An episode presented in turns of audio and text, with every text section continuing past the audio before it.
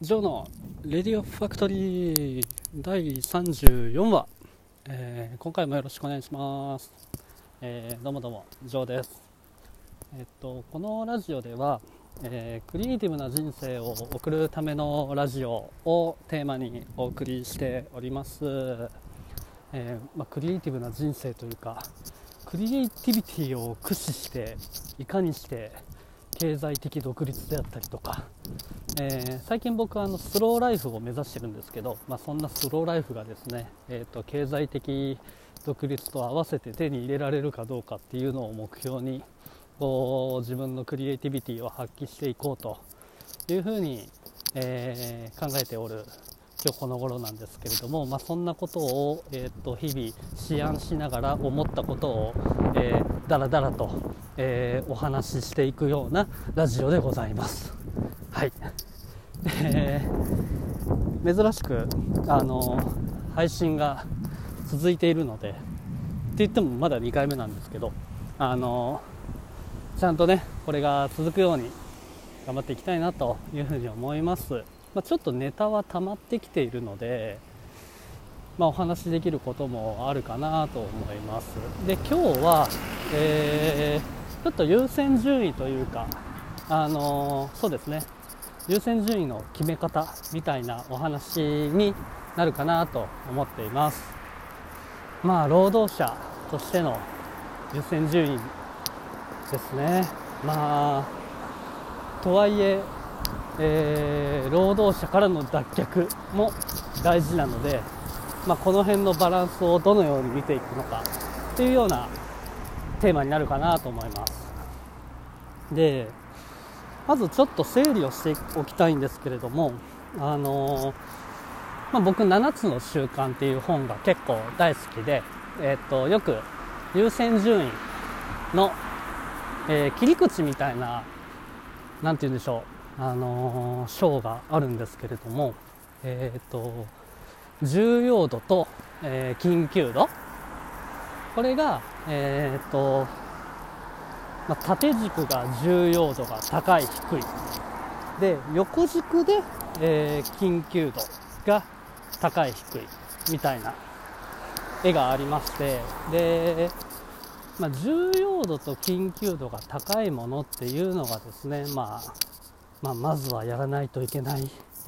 ことではあるんですけれどもじゃあその次にどっちの選択をするかみたいな話ですね。えー緊急度は低いんだけれども、えー重要度が高いものっていうのを、あのー割と軽視しがちであると逆に緊急度が高くてでもそんなに重要じゃないことっていうのを、あのーよくやってませんか？っていう示唆的な、あのー章が 7つの習慣ではあったりします。まあ仕事とか結構多いですよね。あの、結構どうでもいいんだけどなみたいなことを、まあ急いで期日までにやらないといけないみたいな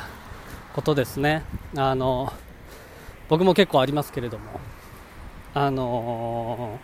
まあそんなことよりも、まずはちゃんと自分の人生の中において重要度の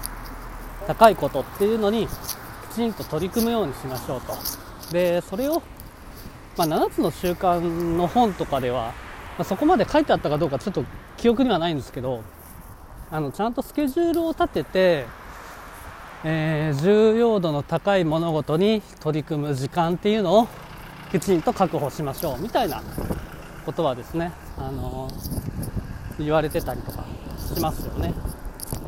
まあ、あらかじめこうスケジュールを組んでしまってで何かこう予定を差し込まれてしまいそうになったとしてもいやちょちょっと今日予定があるんでみたいな理由をつけて、あのー、時間を奪われないようにしましょうということを、まあ、示唆的に書いてあると。いうふうに、えーまあ、個人的には思います。うん。あのーなんだろう、それとちょっと似たような話で、7つの習慣にあの影響の輪と関心の輪っていう話もあるんですけど、あのまあ、どうしても、まあ、影響の輪っていうのは何何かというと、あのー、自分がコントロール可能な領域ですね。影響の輪というのは、まあ、自分が影響力を発揮できる領域があってでそのさらに外側に関心の輪っていうのがあったりします、はい、でこれはあの自分ではコントロール不可能なものではあるんだけれども、えー、まあ、自分に影響を及ぼすもの、うん、なので関心の輪っていうふうに書かれてるんですけれども。結構ですねあのなんつったらいいんだろう。仕事とか組織で仕事あの会社勤めとかをしているとこの関心の輪の物事ってとても多いなっていうふうに思います。でも自分ではコントロールできないもの。まあ、前回の話もそうですけど、えっと、僕が移動になっちゃったっていう話ですね。はい。まあ、移動するとかしないとかって、あのー、自分では結構コントロールできないものだったりとかしますよね。あとはこう上司の人から急になんか物事を押し付けられて、まあ、押し付けられてっていう言い方がまたあの語弊がありますが、あのまあ、そういうことにおいて、えー、自分ではこうコントロールできないものっていうものを、えー、対応しなければいけなかったりとかしますと。で割とですねこの関心の輪にある物事が、えー、さっきの何て言うんでしょう4証言というか緊急度が高くて、えー、重要度が低いものの項目が結構たくさんあるんじゃないかなというふうに思います。そうすると、まあ、さっきもちょっと言いましたけれどもあの上司から何かね、あのー、依頼を受けたりとか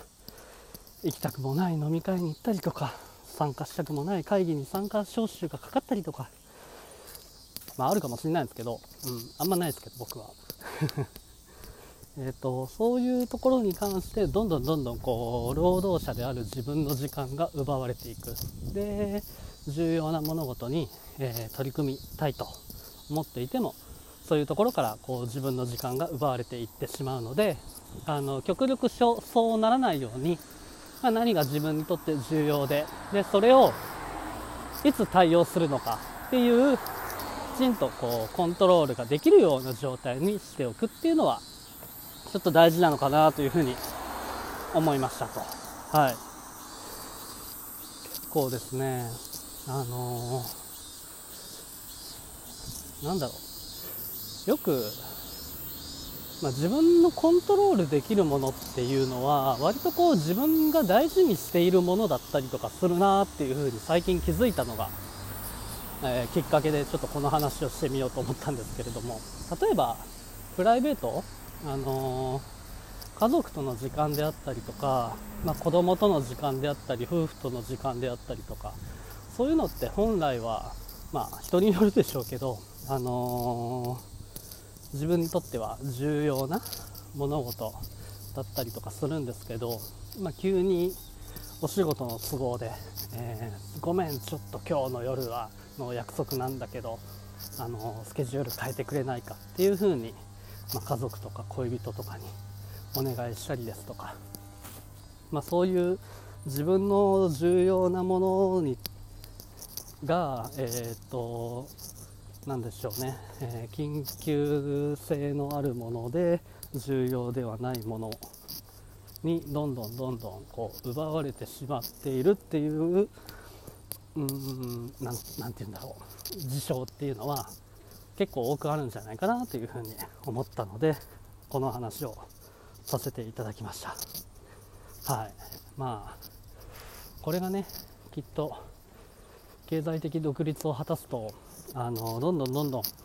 重要な物事に、えー、取り組めるようにもなってくるんじゃないかなと。でまあ労働者で居続ける限りこの関心の輪にある物事で、えー、そんなに重要じゃないものが自分の時間を奪いに来るんだなっていうところはちょっと肝に銘じておきながら、あの日々を過ごしていって、まあ、自分の時間みたいなものをあのきちんと確保しながらこう生活をしていきたいなというふうに思った次第でした。はいまあちょっとこれを聞いてくださってる方の何かの参考になれば嬉しいなと思います。はい。じゃあ今日の話は、えー、労働者の影響の輪と関心の輪というようなお話でございました。はい。ではでは、以上でした。ありがとうございました。